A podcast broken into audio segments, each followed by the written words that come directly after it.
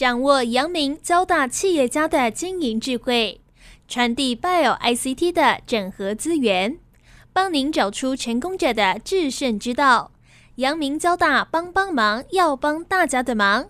欢迎收听由林宏文所主持的《阳明交大帮帮忙》。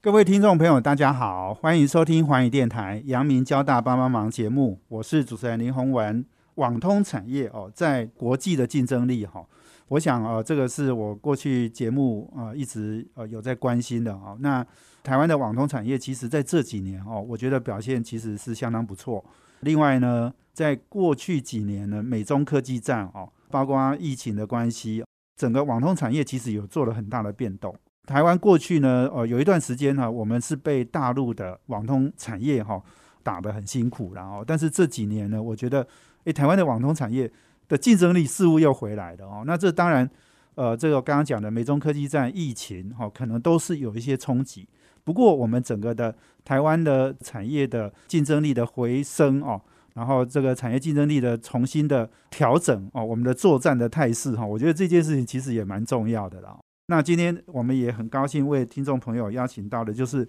今年得到我们呃这个交大杰出校友的这个智易科技的执行副总卢丰玉卢学长那我们要请他来谈一谈哦，不管是得到杰出校友的一些心情啊，好，那另外呃我也要请他来谈谈，因为他一辈子就是投入到这个网通产业哦，而且是不止在台湾哦，他也在呃澳洲、在美国、在中国大陆等等，他都有外派的经验哦，所以我想。哦，这个卢学长呢，对整个网通产业的了解哦，是真的是非常的深入了哦。另外呢，哦，这个卢学长呢，对职场哈的一些体会也很深刻哦，包括年轻人怎么样面对哦未来整个国际竞争哦人才的挑战哦，我想他有很多深刻的体验啊。所以我们先来欢迎智易科技执行副总卢峰玉，先跟听众朋友打一个招呼。大家好哈，那很高兴哈，也很荣幸到这个电台哈，那又在这个。林学长的组织下，可以好好跟他来交流一下。谢谢卢学长哦，学长，我上次我们交大这个呃校庆哈，那我有回去哦，我就是在台下帮你们拍手鼓掌的较好的群众之一啦哈。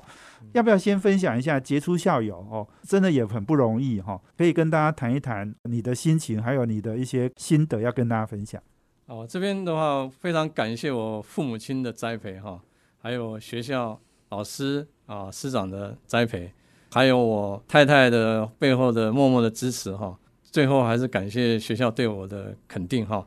那我想这个再感谢很多贵人了哈，那也不好这边再一一列出来哈。那事实上有呃在这里面，在我人生当中有很多很多的贵人哈，但是我这边可能再弄一个小故事哈，因为我觉得这也蛮巧的哦。我在二零一六年十月三十号。在交大有声高尔夫球队哈，在南丰球场第十四周洞打了 hole in one 之后哦，对，然后这个运气好像就一直跟着来了哈。像在二零一七年那个林少印学长哈，就请我回交大去呃担任那个领导与团队学习的专题的讲师哈，那我也带了一个学期的课程哈。然后另外在二零一八年的话，因为我打了 hole in one 以后，那个会长说，哎，那我这个人还不错。很适合当那个 呃教有声队的会长，所以我在二零一八就接了副会长哦，开始学习。然后二零一九年的话，我就当了会长。然后这时候，因为我会长的总干事就是呃校友会的总会的一些呃干事哈，所以他也呃很荣幸，我也当选那个校友会总会的候补理事哈。那也是在二零一九年那个时候。对，然后在二零一九年，我也呃因为也跟学校这个资讯工程系有一些互动哈。因为那时候从公司跟学校来做一些呃合作的案子哈，然后刚好也碰到这个呃曾系主任哈，然后也去学校介绍一下网通，还介绍一下公司的呃网通的一些状况哈，然后结果我也在二零一九年也是当选了交大自工系的杰出的系友。然后接下来就是二零二一年哦，那我就当出了杰出的校友，所以我说这个后引万之后哈，那好运会跟着一起来哈。那这个话真的是不错的啊，真的是是这样子做发生的。谢谢。那个后引万叫一杆进洞，对对对。哇，那我们打高尔夫球的人，因为想办法哈，一定要打出一个一杆进洞哈，看有没有像卢学长这么样的一个好运。是是是是，等你后一万以后，运气真的就跟着好的就一直跟着来哈。OK OK，好，也希望大家早一点后一万，然后另外是对那个高尔夫球有兴趣的话，赶快参加那个交大有成队。是是是，顺便工商服务对对一下哈。对，那我我想呃，卢丰玉卢学长其实工作经验哈，其实是非常丰富的哈。你是计算机工程六八级嘛哈，然后也是研究所的七零级，啊你。对，所以你一开始要不要跟我们先大家分享一下你你的整个职场生涯怎么开始的，然后怎么样走到网通产业的好？我想这个呃蛮有意思的啊、其实我在研究所毕业的时候，那时候就因为兵役的问题，那时候我进了呃我是行政官嘛哈、然后因为眼镜的关系，呃有超过一千度，所以是那时候就变成就是在 probation 哦，等那个复检了哈、嗯那这时候是没事干了、大概待了三四个月没事干了、所以嗯我们研究所同学就介绍我进中文电脑哈，那中文电脑那时候卖 Atos 的一个 PC 的一个一个一个电脑的公司哈，然后那时候我就进去以后，那个老板其实还没进去，老板就问我两句哈，第一个说你会不会抽烟？我说我会啊。第二个说你会不会喝酒？我说我也会啊。他说好吧，那你就明天来上班了。所以你知道拿到交大这个毕业证书啊，那确实是一个很很好的入门砖哈，所以敲门砖。所以因为我们出来每个学生毕业以后都是蛮优秀的，所以得到社会的肯定，所以这个就这样进去了那个公司。后来我大概待了一年以后，那个薪水太低了哈，那我就说那我要我要走了，我要去别的公司了。我说这样子好了，你再给我一次机会，又跟我喝酒，喝了一大糊涂哈，然后我就被他灌醉了，那就说好吧，我再待一年这样子哈，半年一年这样，然后呃他就说那这样我在礼拜三下午放你可以去别的地方工作，呃因为我同学也介绍到亚东工专去，叫我去那边当讲师啊，是所以我在那边大概上了一学期的 Season Programming 的课程哈，是然后上了一个学期哈，嗯然后我发现这个专科跟大学哈。还是要、呃程度有点程度还是有点不一样的哈。嗯嗯上了以后发现这个交大真的学的真的蛮多，而且蛮丰富的，哎，大概这样的一个感觉哈。对对然后后来我还是受不了那个薪水哈，所以我就跑到王安电脑去了。是是然后这王安电脑是我大学同学介绍的，我大学同学就介绍进去了嘛。我们在那边是做系统工程师哈，那系统工程师的意思就是说，呃，mini computer 的东西做一些 operation system 的一些 maintain 啊，然后做一些 technical support 这样的嗯啊，假如系统或者什么有什么问题啊，或者什么终端有问题的话，我们都可以做一些服务哈。是是然后接下来的话，就是我就又开始那个时候，王安有三个公司，一个是安源，一个是叫王氏，第三个叫王安电脑。王安电脑的话就是在杨梅是做工厂，然后安源的话是业务的，然后王氏是研发的。嗯所以后来我就跑到王氏去了，跳到王氏去了啊。那那时候去做亚洲文的 technical support，那等于是 support 中文、还有日文、还有韩文。是哦，那那时候也是到处去 support 了，哎。嗯嗯然后接下来的话，应该在 mini computer 做一做，大在那边待了九年哈。那玩完电脑后来也越来越不行了哈，所以我在一九九二年的时候，我的老板就黄安杰哈，那就是现在志邦的方德哈，然后呃也叫我去志邦看一看。那我去看了以后，发现哎，奇怪，里面竟然没有一台 mini computer 就可以把整个系统都做得那么好哈，然后全部用 PC 连在一起哦。那我觉得、哎这个这个跟我想的完全不一样。以前我们都对用 mini computer 接很多终端机，对。有这么多 PC 可以连在一起，这种用一些 hub 啊就连在一起，竟然可以连在一起，然后而且 run 的都没问题。对。后来那时候我就呃就呃去去去志邦，了去志邦了对哈，对对所以就是也正式的进入了网通产业了对哈。然后呢，你刚刚讲的也正式的进入 PC 时代是哦，因为 PC 真的把这个 mini computer 哈过去的这个产业都做了一个一番的革新了哦。所以，我们今天访问的是智易科技的执行副总卢峰玉，也是今年交大的杰出校友。我们休闲了，等一下回来。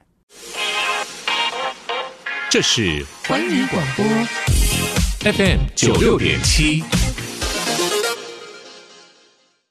欢迎回到环宇电台阳明交大帮帮忙节目，我是主持人林宏文。我们这节目在每周三的晚上七点到八点播出。我们在脸书上也有阳明交大帮帮忙的粉丝团，可以同步获取我们节目的资讯。那我们现在呢，节目呢播出后呢，都会在 Podcast 上面哦，能够呃上架哦，所以听众朋友也可以直接去 download 来听。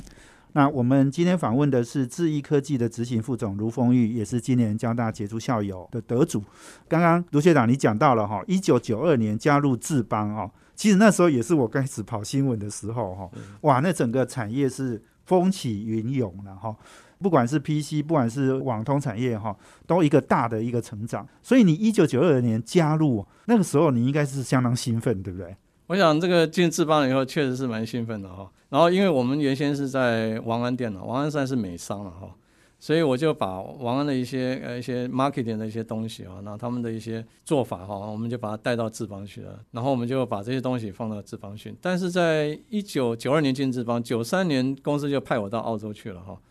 然后到澳洲的话，我们原先就是因为那个地方等于是要重新开拓一个新市场啊。那那时候那个业绩大概只有八十万美金，是。然后我在三年之内把那个业绩从八十万成长到呃五倍哈，做到四百万美金哈。然后那个时候也一个人，哎，一个人，我是 one man company 哈。那我离开的时候才开始加了两个人进来哈，那接我的那个工作哈。那我想那时候 one man company，那时候我记得还有一个叫呃黑金刚还是大金刚的哈，所以蛮有意思的，那个很大的一个手机，是是是可以砸死人的那种 手机 啊。对，那时候因为呢开车的时候，我就一定要用那个东西哈。然后我们就开始慢慢在澳洲把它。整个网络建立起来哈，那原先的 distributor 不够，我们就增加一些 distributor，然后另外再做广告，然后顺便再把纽西兰的 distributor 把它建立起来哦。我想就在三年之内就增长了五倍哈。那因为五倍以后，公司就又就派我回去了哈。那那时候又回到志邦去做业务的亚洲区的业务的副总哈。嗯。然后这时候就开始做一些 business 方面的东西了哈。然后原先我是 marketing，我转到做 business。后来在一九八九年的时候，因为我们有投资一个新建东公司哈，嗯，然后新建东它原先做一个步进马达 （stepping model），那原先那个东西是可以放在那个 scanner 里面的，那就是步进马达，嗯，然后那时候呢，公司因为呃很小哈，然后要养那么多人，然后另外的话，原先我们上一任的总经理也是志邦派过去哈，然后他就开始建立一个网络的代工厂，是，然后让我看一看，后来派我去的时候，我看这一块好像。margin 太低了哈，所以我就说，那干脆我们自己来研发一些比较 low end 的一些网络的产品哈。那我们就开始自己成立研发跟业务哈，然后开始从那边成长。所以两年之内我就把这个公司整个 turn around 哈，然后大概做到二十几亿哈。然后这时候我们美国又出问题了，我们都有买美国的 SMC 哈，所以志邦也说，那你你这样这样做的还不错啊，你去美国帮我看看可不可以把它 turn around 哈，美国这个 SMC 看可不可以让它可以少赔一点哈。然后我去美国看了一下，发现哎，在这个 retail 的 marketing 的话，呃，做的其实蛮辛苦，尤其 SMC 那时候品牌可能没有那时候的 Linksys 跟 Nike 那么好，也没有 D-Link 那么好。嗯。所以我们在 channel 的话，像像在 Best Buy 的那个 channel，我们大概就算是后半后段班的一个一个品牌哈。所以每次只要做 promotion，大额的 promotion 都是由我们这些后段班的去贡献哈。然后前段班的话，他有时候就不用做 promotion 了。那说他做 promotion 才五块钱。我们像我们卖一个路由器的产品，三十九块九毛，那 rebate 大概就要给到二十块哈。那所以你真正只剩下十九块多，那已经低于你的成本了。所以你这样做做做个 promotion 下去的话，事实上公司也压力很大了。那但是这个也没办法，因为你要在那边生存，也只能这样做哈。是。那其实这 promotion 的话，也不是说。百分之百的 return 啊，这个还是有一些呃一些故事在里面。我想以后有时间的话，我再好好跟你们 share 一下这方面的经验哈。所以我那时候就建议公司说，那你这个是不是就 retail 这一块不要做？但是我看到另外两边就还不错，就是 SI 跟 MSO 的，就是 cable Modern 这一块的生意。后来公司好像还是觉得不同意哦，因为在 retail 的话，它数量是很大的啊。那对总公司来讲的话，它的 revenue 变很大，他觉得这样对总公司会比较好。后来我调回台湾的时候。把 retail 收掉了哈，所以我想我们的方向看的法都是应该是正确的，啊，只是因为公司有些不同的决策哈。然后后来我就从美国又派到中国大陆哈，是。那大陆这边的话，事实上那时候一些小品牌啊，像 TP-Link 就出来，那时候也是很小哈。两千零二年的时候，嗯那他们在做他们的产品的行销的话很简单，我的品质虽然没有志邦好，但是。我一台只是智邦的一半的价钱，所以你万一坏掉的话，自动免费帮你换一台，所以你也不用害怕。是啊，就是拿一台换一台就对了。是，所以那时候我们事实上压力也很大哈。然后我想这块也是另外一件事。这段时间的时候，那个智毅的一个那个业那时候的业务副总那个呃，现在我们的总经理曾总这样，他打电话给我说：“哎，麦克，你是不是该回台湾来帮我忙了啊？因为我在智毅公司，哎，这样压力很大，看你可以回来帮他。”是，那我就说好吧，那我就回去。看看有什么地方可以帮忙的啊，那所以就回到智易科技了。所以在是二零零四年的时候，七月我就搬到那个智易过去了啊。是是，一直到现在一直到现在。那智易公司其实这个这个名字啊，我们叫做 Acadian Technology 哈。嗯，那 Acadian 那个东西，事实上我们在命名的时候，智易是由智邦跟呃飞利浦皇家哈，荷兰的飞利浦皇家、嗯两边 joint venture 的。那飞利浦皇家是做 multimedia 的，就是多媒体部分的。那智邦这边我们是把 NCBU 这一块就做 WiFi 跟路由器这一块的，把它 spin off 出来，然后成立起来是要做数位家庭的一个 total solution 的。哦，那这时候我们本来要取名叫 Arcadia D I A 哈，那这是一个 Greece 的希腊的一个地名哈，那是一个半山腰，上面很好的一个环境啊，就乌托邦的那个环境哈，很适合人类居住啊。那我们就拿 Arcadia 去注册，结果呃不行，因为那是一个很有名的地名，所以我们就把 I A 改成 Y A N 哈，就叫 Arcadia，所以这个名字是这样出来的。所以你可以以知道，我们就是在做这个网网络，主要是以网络为主啊，数位家庭网络为主哈。是是。然后这个我想这边的话，我们就开始去专门在做这个，大概现在百分之八十都是做 operator 的，就是电信公司的产品哈。那主要是是在家里面上网用的，像你在家里面上网，大概一个是走有线，一个就走无线的哈。是，那有线的话，一直走 cable modem，不然就走 DSL，是。不然就走光纤啊，不然再下来就无线的话就四 G 或者五 G。嗯我想这个东西我们都有做，啊，那我想我们的产品线也是跟着呃这个网络在走的，所以大概我们百分之八十以上都是做电信公司有关的产品，另外百分之二十就做一些呃 WiFi 的模组啊、Bluetooth 的模组，然后给电视。啊，像我们跟韩国一家很大的电视公司，然后它一半的模组都是我们帮他做的，然后当然也有做一些像 Speaker 里面的嗯。WiFi 模组，嗯。哦，然后它也用到哪里？用到电冰箱里面，或者说冷气机里面。哦，哦。那很多是用到，当然是用到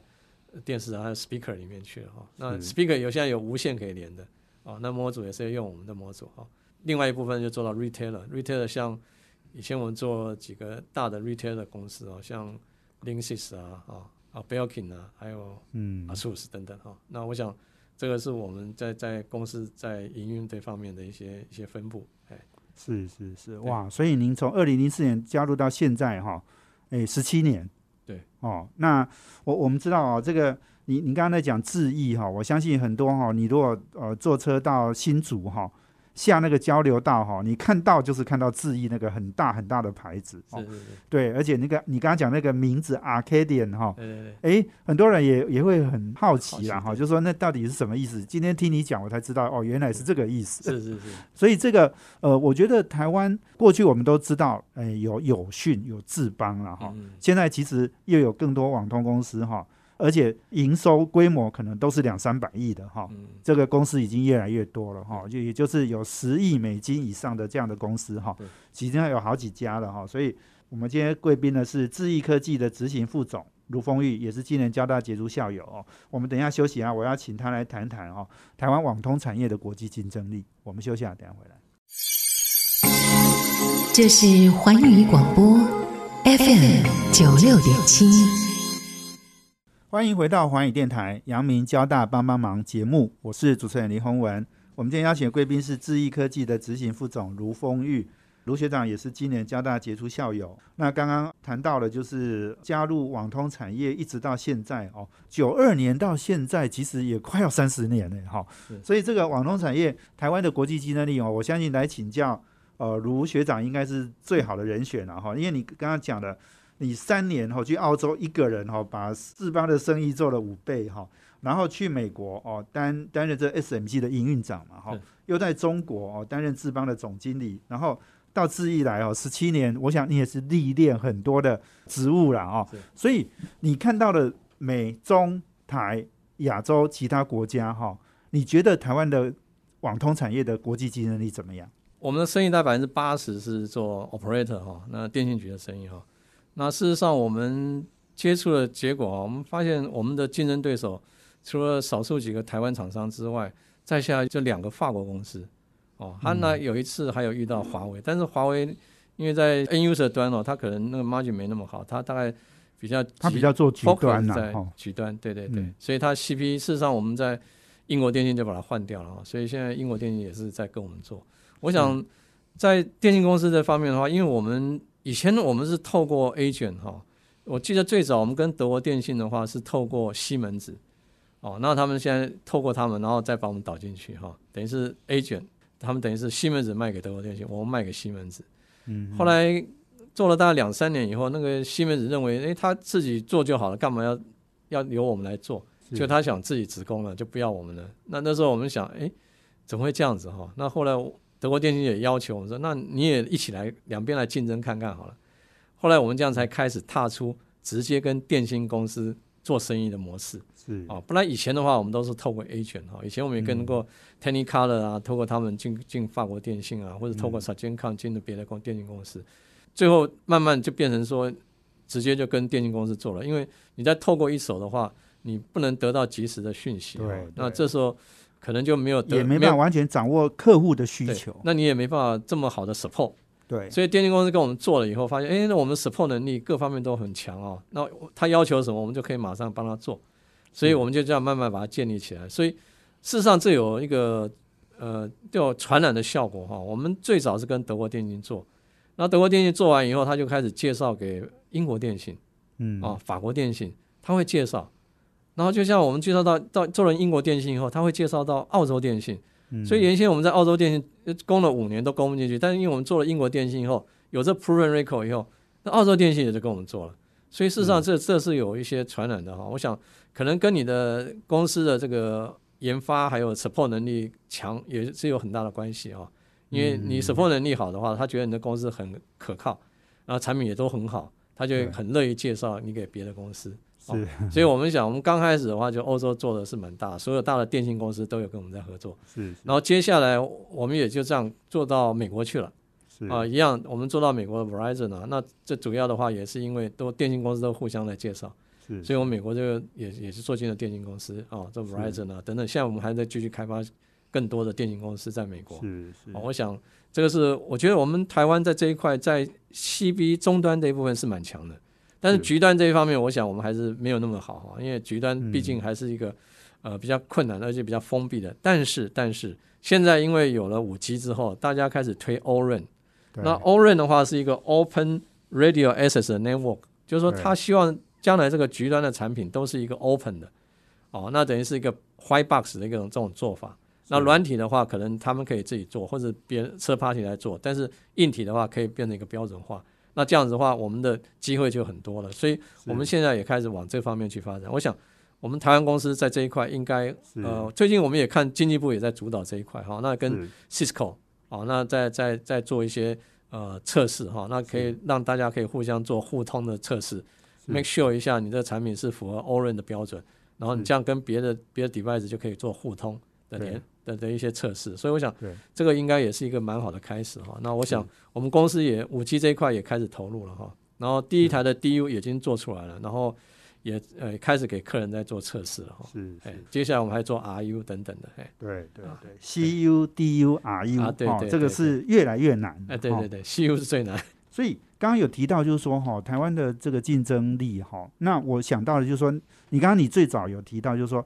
你当初在大陆的时候哦有碰到 TP Link 嘛哈，诶，这家公司台湾公司应该很熟悉哈，是因为它到后来已经变成是一方之霸了哈，以前很小了哈，这个根本跟台湾是完全不能比，可是后来就哇，整个超越，可能现在应该是比台湾大大部分公司都大了哈。TP Link 大陆的崛起哈，刚刚也讲到华为哈，嗯，一一个是比较极端，啊，一个是比较终端哈。这样的大陆的竞争对我们来讲威胁大吗？我想主要我们跟大陆厂商竞争应该是在整合性这一方面哈，包括软体跟硬体的整合哈。事实上，我们在帮电信公司做的话，像在我们举个例子啊，德国电信，它要的并不是一般的 modern，它是要一个 IAD 啊，英文叫做 Integrate Access Device 啊，它是一个整合型的一个 device，它是把呃 VDSL 再加上 Voice over IP，就是省电电话，然后再加上 WiFi，哦，那再加上他们叫 deck 的 base station，就是我们的无线电话机的基地台也放进去，所以我们是做一个整合型的一个东西，而不是很单纯的一个 DS 的一个 modern 加 WiFi 而已。哦，所以你可以想象说，这里面有很多的一些不同的一些技术的 integration。另外，在德国还有一个叫 ISDN 啊、还要把 ISDN 的东西也放进去，所以这时候你没有很好的软体硬体的话，你是没办法做成一个这样的产品出来的。是所以这一块，我想我们在欧洲、美国大概都是类似这样的东西哈。所以我想在跟他们竞争，那因为 TV Link 啊，或者是那些公司大概都是以品牌为主，那我们这个叫做类品牌哈。所谓类品牌，就是说像我卖给德国电信的话，就叫德国电信的品牌，但是它在后面那个 label 上面就注明的是 Acadian 的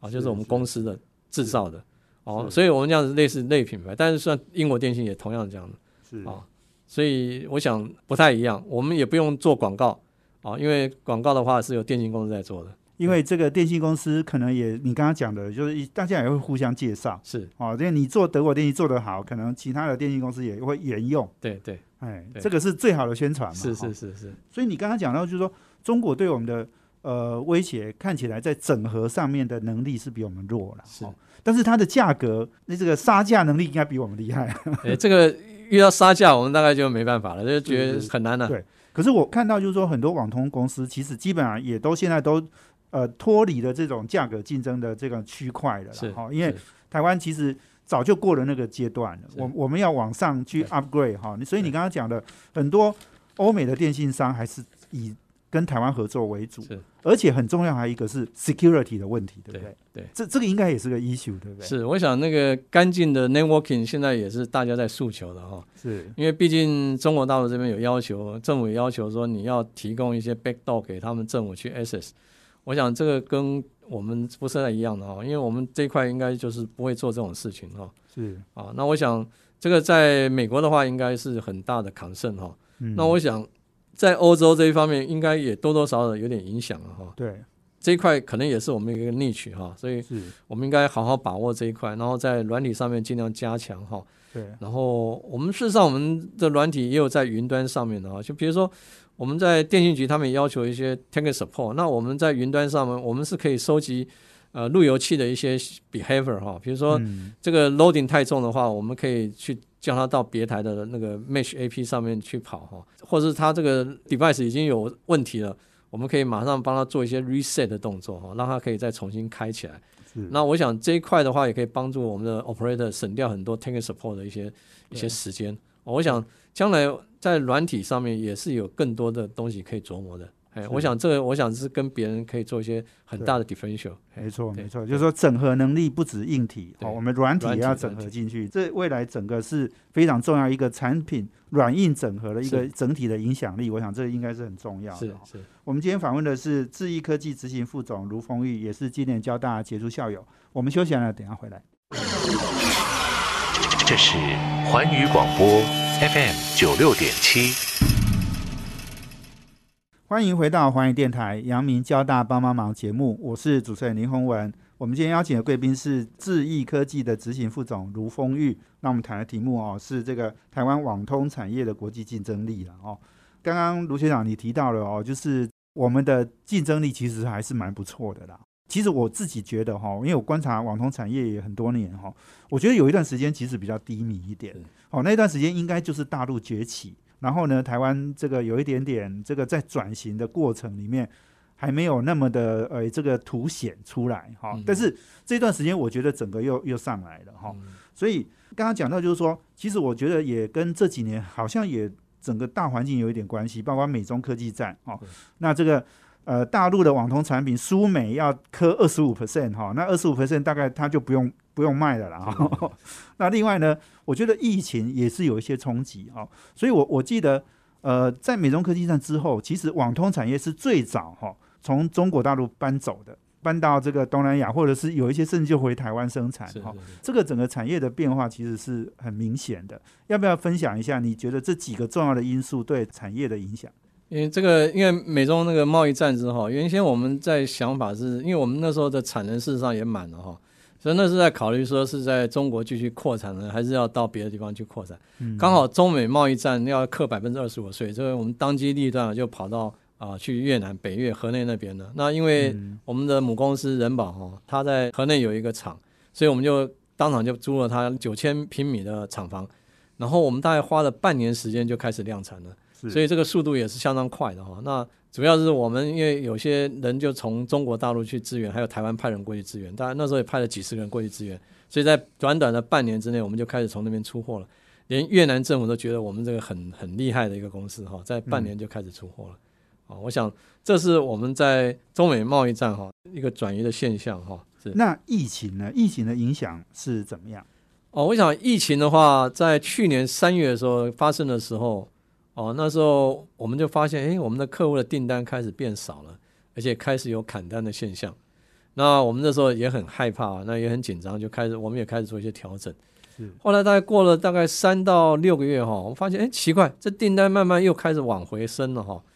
呃，为什么会这样子呢？后来我们就发现哈，因为 COVID-19 的关系，所以很多大学它就休课啊。那休课的话，就在家里上课。那在家里上课的话，就它是用呃 video 的那种方式在教学，所以这时候你就要用 video。但你知道 video 它要的频宽相当高的，所以它的网络的话，学生家里的网络的设备就要跟着 upgrade。那刚好那时候我们在去年的时候，就是就刚好在 WiFi 五转到 WiFi 六，我的 WiFi 开始往上提升了，然后我的 Broadband 的话也是开始从铜线开始转成光纤。是哦，所以刚好这个时间点也是蛮对的哈。那接下来你就可以看出来，它就开始成长了，而且很大的量的一个成长。那另外的话，我们也发现，哎，奇怪，我的 Mesh AP，哎，怎么会一下成长了两三倍哈？那主要原因是因为你学生在家里上课，不管是大学生，你小学生也在家里上课啊。那小学生怎么办呢？你不能教全部在客厅里面，因为家里好几个小孩不吵死了，所以他就叫他到每个自己的房间里去上课。那去上课的时候，你发现你网络频宽还网络不够了，因为距距离太远了，所以那时候你就要一个 Mesh AP。所以 Mesh AP 就是有点像 Repeater，只是这个东西啊，就是你在上这个 AP 的时候连到这 AP，你走到另外一个的话，它自动会把你连到另外一个 AP，然后让你在联网的时候不会有感觉。哦，真正 Mesh AP 的话就变成很重要，在家里面讲，万一你家很大的话，你就需要这个东西来帮你做。对哦，那像我们那时候也因为这样子，所以英国电信也推了一个 program 叫 WiFi for Whole Home 哈，Whole Home WiFi。他就说，你只要跟跟我签一个比较高 rate 一个呃月费的话，我就送你三台的免费的 Mesh AP 使用。是，哦，那我想这个东西现在硬体用送的，服务是要收钱。对对对，服务收钱，但是这个东西就送了。那我想中华电信哈，事实上也是我们在英国电信用的这个 Mesh AP 就给他用了哈，是所以他也用的蛮高兴的。所以我想现在中华电信很多的 Mesh AP 都是我们帮他做的哈。那我想这个，哎，这个也是蛮好的哈。是哦那我想，因为这样疫情的关系，所以变成我们的网络反正成长的蛮快的哈。就是说，嗯除了 Mesh AP，我们的网络的 upgrade 也变成加快了。哦，那我想这个是疫情的影响。那再下来就是，当然疫情这边也有一些变化，就是我们的材料的供给的问题了。对啊，这边的话就是因为材料啊、开始大缺啊，为什么大缺？因为现在供不应求啊，所以像我们听到像 chipset 大概它 fulfill rate 大概只有六成左右。是是哦，，那你想想看，原先的我们的交期是网通的那一个，比如说是十六周，后来变成三十周，现在有的交期到五十周，甚至到六十周都有了哈。是所以一年后才拿得对，到你下，个订单一年后才能拿到订单，是啊，才能拿到拿到材材料哈。所以对事实上今年是冲击蛮大的，所以我们也尽量在做一些这个这方面的管控哈。是。哎，大概是这样的一个状况。是呀，对所以这个说实在，这些冲击哈，真的就每天都在影响我们的影这个决策了哈。所以其实剩一点点时间哈，我我是请学长谈一下，因为你你也讲到你有很多海外经验，那你也谈过呃这个呃职场哈 EQ 大于 IQ 了哈，这个重要性啊哈是。对我其实刚刚刚跟这个学长一聊，我也觉得就是说，哎，听你讲很多话哈，的确哈，就是你你的确是呃很清楚 EQ、IQ 哈这样的一个重要性，要不要跟大家分享一下？我想这个，因为其实啊，我那时候是在在看一个报道哈，就想说，哎，为什么印度裔的美籍的人士哦，很多在戏谷啊，大概占掉百分之二十五是 CEO 都是他们哈。嗯，那后来我研究了一下，因为看到报道写说，事实上印度人他们有十个种族，然后呃四个种姓，七种宗教。你想想看，你要跟这么多不同的宗教、还有种族、还有种姓去做一些应痛、应对或者沟通，对，是相当复杂的哦。那这个东西，印度人可以在这么复杂的环境下是，可以做的运作的蛮好的。我想他们在沟通能力是非常强的。对哦，所以这一方面除了这方面之外，印度人事实上，比如说他们在专业上面之外，他们觉得还要把管理的学进去才算大学才算学完了，对，所以他们有些高中甚至就已经开始教一些管理的课程。是哦，那我想这个方面可能给大家一个 share 哈。那比如说现在在美国的戏骨公司，你看他们的 background 都是在印度念大学，然后念完以后到美国念研究所。是那念研究所，一则是念专业的，或者他们也念 MBA 的课程。对所以他们这边说，他们的专业再加上管理，一加一大于二，对，所以这也是他们突出的地方。还有他们很会沟通。当你有实力的话，你实力只有八十分，但是你沟通能力帮你加补上去的话，你可能增加十分，就变成九十分。但是是像我们亚洲人在沟通这一方，可能要去好好去补强啊，因为像我们实力到八十五，但是我不会沟通，我能力沟通不好，人家就帮你减十分了，所以你的八十五就变成七十五。你看，哦一个八十变成九十，一个是八十五变成七十五，你看谁是胜出了？哦，我想这个是在这一方面，我觉得这方面也是蛮重要的哦。所以 EQ 有时候甚至比 IQ 更重要哈。对那我这边也分享一下我一些小故事给大家哈。啊，我在小学五年级的时候，那有一个代课老师姓蒋啊，我记得很清楚哈，蒋老师，他就说，哎，同学们大家来哈，呃，我来一个题目问你哈，说现在闹钟一点敲一下，一点半再敲一下，两点敲两下，两点半再敲一下，那么这样闹到十二点以后，总共敲了多少下？不能用加法了，你把答案告诉我。那大家就算半天算半天，结果只有我解出来。我用什么方法解呢？我用梯形面积解，一加一啊，一点，然后半点一下嘛，一加一，二加一，对不对？嗯上底就是一加一就是二，下底的话是十二加一十三嘛，乘高除二、哦所以答案的话就是九十下。为什么呢？你看嘛，三下面底哦啊对不对是是一加一二嘛，二加十三十五，十五乘乘六嘛，就是是哎对，是对是是啊哦，对，这是九十下。所以学长的意思是说，这个是用 EQ 还是用 IQ？哎，这个是 IQ，但是但是现在我要讲 EQ 了哦。结果老师呢说，哎，从此啊，麦呃麦克你就是叫做算术博士，是是，他给我个 title 叫算术博士。那这下就只好背着这个名呢，要把数学学得很好，不然的话我就有负于这个数学博士的这个称号。是所以我想，一个老师随便讲了一句话，对会造成你一生的影响。是所以我记得我大学联考的时候，我只错两题，我考了九十几分。是哦，我想这个是给大家一个一个 share 一个我们的经验，说，所以你的说话的技巧事实上是很重要。是当你讲人家讲了什么事情，你虽然无意，可是对方是有心的是哦，那可能会影响到一个人的一他辈子都有可能。嗯，所以我们说 EQ 是很重要，沟通能力也是很重要，所以同理心也是很重要。是哦，所以我想这一方面就是让大家知道一下，就说，哎，到底为什么 EQ 那么重要？事实上就是这么重要。哦是，所以想，而且一个好 EQ 的人很容易被人家发现。在公司里面，你只要好 EQ 的话，最小升迁的大概就是你，因为你被人家看到了。是啊，另外的话，你只要有好 EQ 的话，你的很多人就会跟你跟你一起 work，然后你变成你越来越重要。